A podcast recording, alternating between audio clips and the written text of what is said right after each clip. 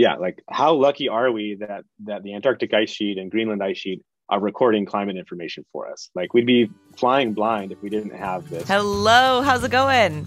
I'm Sarah Christie, host of Earth Care. If you're new to the series or if you've listened before, thank you so much for letting it be part of your day. Earth Care is a short form interview series that is 100% for the environment. I'm on a mission to make climate change an approachable and not so overwhelming conversation for everyone. So, all the interviews are bite sized and feature new climate experts, heroes, and activists with their take on how we can save the planet. So today, our climate expert is in Minnesota. We're heading there to meet Dr. Peter Neff, or Pete, as you might know him from social media.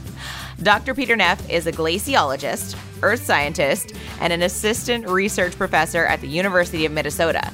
But also, he's spent time in Antarctica researching climate dynamics through ice core samples. What does that mean? Great question. Had to ask myself the same thing. He's researching what ice that is thousands or hundreds of thousands of years old can tell us about climate change. In fact, his social media at icy underscore Pete has become a popular spot on both Instagram and TikTok for understanding how researchers are gathering climate data from ice core samples. This is an absolute first for EarthCare. It's so cool.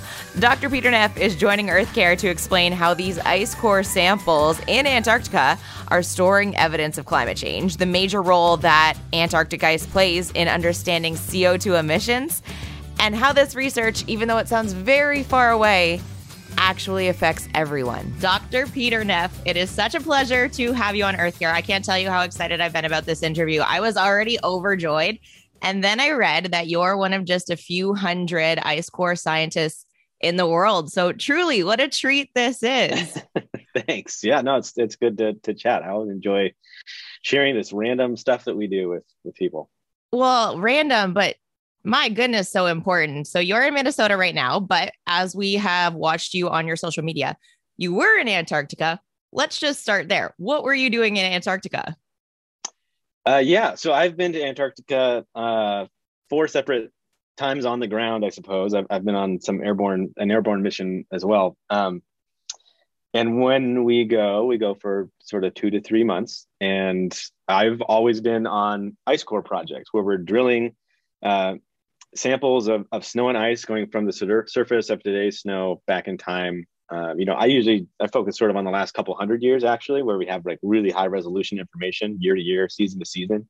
Um, but if you drill deep, and I've been on some of the deep ice core projects where we're drilling down two miles deep, right where the bedrock is in Antarctica, and you're talking anywhere from 50,000 years old to 800,000 years old is the, the longest continuous ice core from the surface to the bottom, 800,000 years all stacked in that that deck of you know deck of cards. It's it's sort of like an encyclopedia right? The top is is the most recent volume of the encyclopedia and, and the bottom of the ice sheet is is volume one the you know whatever the oldest ice that's preserved is. Um, yeah so we ask a lot a lot of different questions when we go. So and the last time I, I went to antarctica was the winter the summer down there, 2018, 2019, um, on a joint US Australian project. So we were operating with sort of US funding and some logistical support through the Australian logistical system, going to a special site that they have, just happens to be near where one of their research stations is. Um, that is sort of our best record of atmospheric greenhouse gases over the last couple thousand years. It snows a lot there, which may, means it, it captures gases at really, really high resolution. Um, and uh, yeah, so that's that's the last thing I did. I, I ran a project um, where we had sort of between five and fifteen people at a camp. We were 90 miles from the nearest station. We drove out there with tractors, and um, we were there for about 80 days drilling ice cores and and actually sampling the ice cores there at that site in a really weird um, way. So that's the last thing I did in Antarctica. Where do you even start with something like that? I mean, yeah so much to dive into here. We do have a short amount of time, unfortunately, because I feel like this could be a week long conversation. But so you you you pull out these ice cores. Um, mm-hmm. what exactly are you looking for? You did mention in the the snow that is falling right now, you can capture greenhouse gas emissions. So what exactly are you looking for in this sample? The most special thing about ice cores and about Antarctic snow particularly is that it it traps samples of the old atmosphere and it's it's like a deceptively simple process like if you're walking out in in toronto in the snow you know that you can jump on a pile of snow and it's going to squish down and be sort of soft when it's fresh. Um, and that's because you know I can't remember the percentage there, but it's going to be really low density snow, and so there's a lot of airspace between all of those the fingers of those snowflakes, right? A beautiful six sided um, snowflake. There's a lot of airspace when they all stack together in a pile, and yeah, in, in Canada it, it all melts away in the summertime, but in Antarctica it never melts. So you have a massive stack of those snowflakes, and eventually when you get to a 50 meter pile of snow and then a 100 meter pile of snow, I mean this is how ice sheets are built um, but that amount of snow is uh, heavy enough that it compresses that airspace between the fingers of snowflakes into an air bubble. Um, and I can show you what that looks like. Um, you know, so that's a, an ice core sample about the size that we tend to drill. Um, and each of those air bubbles started as that, that air between the fingers of snowflakes. It's a direct, a direct sample of the old atmosphere from today back 800,000 years currently. And the, the biggest push in Antarctic research right now is to extend that to a million years or 1.5 million years to get back to some interesting different climate processes. Um, so that's what is just amazing, and that's what we go back to sites where we we can get more of those old air samples, and as we get new techniques and have new ideas of what what little atmospheric gas we need to study to understand, you know, the future of of global warming, um, we can pinpoint all of those things. So we did a sort of yeah focused on one wacky little part of the atmosphere when we went back to to Law Dome, Antarctica, the last time I was there. Wow, how cool is that? Did you like winter before you got into this? um, I, I, grew up in the Pacific Northwest of the U.S., so in Washington State, where we definitely had snow in the winter, but it didn't stick around. We're you know it's sort of temperate rainforest where I grew up, and um, but um, you know there were always volcanoes in the distance, so there's always Mount Hood and Mount St. Helens there in the Cascades, and um, yeah, as as I got into university, I stayed in Washington, went to University of Washington, and started exploring mountains as I studied studied geology. And um, I think it was more it's more the like once I learned that there's so much information that's that's captured by landscapes, that's when I got super jazzed about becoming a geologist. And so I I studied geology all through my PhD, and um, yeah, like how lucky are we that that the Antarctic ice sheet and Greenland ice sheet are recording climate information for us. Like we'd be flying blind if we didn't have this. Like right, we had we started measuring CO2 on the surface as clever little humans in 1958, and we've kept that up continuously since 1958 at, at Mauna Loa in Hawaii, a very important ob- observatory. But if we didn't have ice cores, we would have no direct measurement of carbon dioxide before 1958. And wow. so thank, thank goodness for for snow in Antarctica. Like it's just fantastic.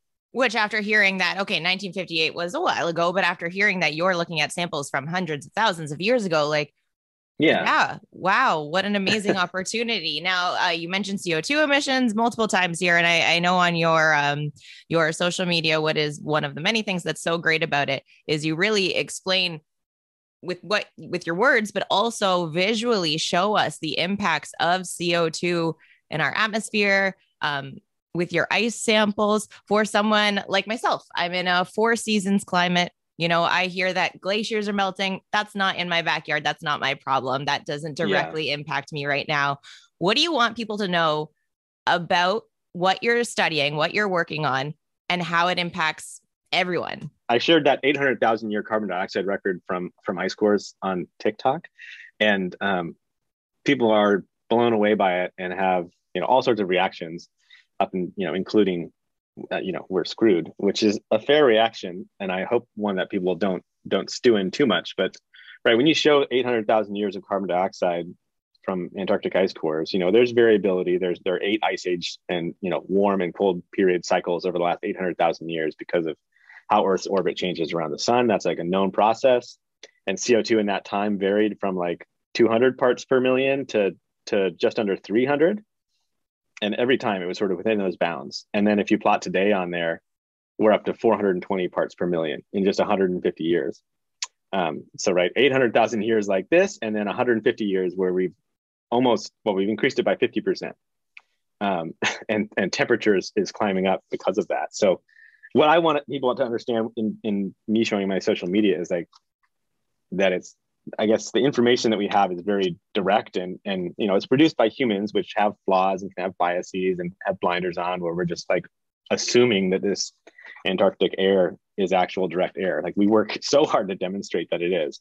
So I I hope that like the authenticity of me being like recording when I'm in Antarctica, like this is ice. I show the process of how we go from drilling to putting it in the sample chamber to extracting the air out to putting it in an instrument. Like there's no, you know, if only I could do it without cutting away. Like, you know, we're not fudging anything. So like that's one aspect. And people like people trusting the information is is critical. But like right now, I think we're at a, a juncture where people need to know what what we are doing and what we can do to get out of the bad situation that is caused by rapidly increasing greenhouse gases in the atmosphere, right? Temperatures warming fast and it's going to warm past some pretty dangerous thresholds in the next couple of decades if we don't transition away from from fossil fuels carbon based fuels. So uh, so that's a challenge and people see the ice core data and they're like we're screwed. Um, and that yeah it's a fair reaction but the, my message is climate change is is real. It's us. Scientists 99.999% agree. Literally the update to that to that scientists agree number is like in 80,000 papers that somebody analyzed it was 99.99% right. Like climate change is a thing like it's very it's very well established but there's still time to avoid the worst consequences and impact of of a warming world and so I think that's the critical thing right now is that we need to keep people energized, right? If we can hold their attention, right? There's a lot of things that every individual has to pay attention to, and climate change certainly is not the top one, you know, beyond bills and keeping your family fed and all of that stuff. Um, and you know, keeping our democracies fun- functioning. Like, there's there's a lot of, of things that are sort of getting in the way of, of taking the the really um, just putting in the hard work that we need to to to transition away from fossil fuels. Um, so that's i guess sort of getting towards like the, the biggest challenge in communicating about this stuff. I'm not really i don't work in the climate solutions space. I know a lot of people that do and i know the information. But where i, I try to sit in, in where i have the most credibility and expertise is like what is what is the problem with climate change? And so that's what i try to focus on a bit but people need that extra like okay what can we do because it is scary absolutely so with that being said for someone like yourself who is literally discovering the evidence that climate change is here, it is alive and well. Where do you find hope when you're looking forward? Yeah, I mean, I find hope, and I also am fearful when I when I watch my two year old daughter, you know, discover the world, and she's discovering the world during a, a global pandemic, which is interesting. Um, but I think of the numbers that I, you know, the projections that I've always seen of climate change and of sea level rise, but I think of now, you know, how old she's going to be at, in 2060, right? Like in 2060, that's going to be the, the prime of, of her life. She'll be 40 um, and, you know, hopefully accomplishing great things. Um, so the hope I see is when you actually do start looking at what people are doing at, um, I guess, more at the grassroots level, like individuals, there, there are states that are leading on this and there are um, just in the last few years, you know, legislative action to to support um, adapting infrastructure, right? Like there's you know a lot of conversations around infrastructure in the United States right now, and um, there's just a lot of people who get very little attention, who are there talking to the legislators and hopefully working like as funds are allocated to make sure that when we're making these you know multi-decade investments in infrastructure we're taking into account how we, can make them more resilient to the impacts that we know right? We've committed to certain impacts and we want to do some work do a lot of work to, to avoid those impacts getting worse but we sort of need to do both things right? So we in the business we call it adapting to the impacts that that are coming and trying to mitigate uh, the situation so those impacts don't get uh, don't become worst case scenarios um, so I, I, interact with that a lot because my wife is actually an expert climate science communicator and, and climate solutions person. So she she sort of pivoted actually from from working with uh, paleoclimate archives like like ice cores to uh, helping people adapt. So so she runs wow. the yeah she runs the Minnesota Climate Adaptation Partnership here at the university and and is sort of the first climate science extension educator for the state. Um, so like equipping uh, folks in the agriculture sector with information to to plan for the changes that we that we are fairly confident are coming and we're doing things like taking the global climate models that we use for the big intergovernmental panel on climate change projections and we're downscaling them. We're making them finer resolution for the state of Minnesota at like two to three mile resolution, so that farmers and and um, you know state agencies who work with farmers have the best information that actually is usable in the context of of our state. So um, so there's just a lot of work being done that is just yeah. it's not it's not flashy. It, it doesn't get the headlines right. Like if you saw the movie Don't Look Up, you know it's the mm-hmm. splashy the splashy doomy stuff gets the headlines, but then they sort of just move on to all of the other uh, distractions and shiny objects that are going on at any one time. So,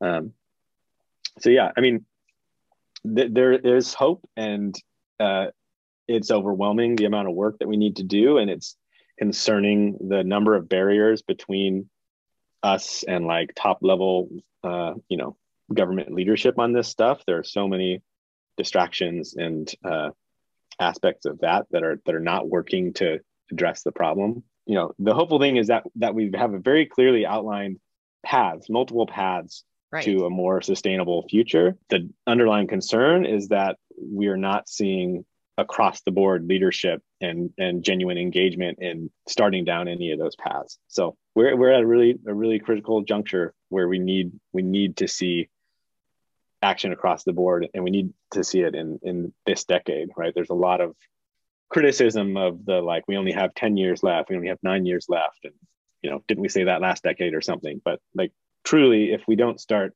bending the curve like with covid if we don't start doing that um, and bending the curve on on carbon emissions and thus temperature increase um, we're going to face a worst case scenario right like like covid and lockdowns and all of that yeah. like you have to put in all of these measures to mitigate the problem um, and actually deal with the problem rather than trying to put band-aids on it your daughter is going to have some pretty great dinner time conversations. Uh, it can get a little. you guys, that's very cool and so yeah. inspiring. Wow. Dr. Peter Neff, it was such a pleasure to have you on Earth Care. I can only imagine how busy you are. So, uh, truly thank you for your time. And I can't wait to see what you teach us next on your TikTok.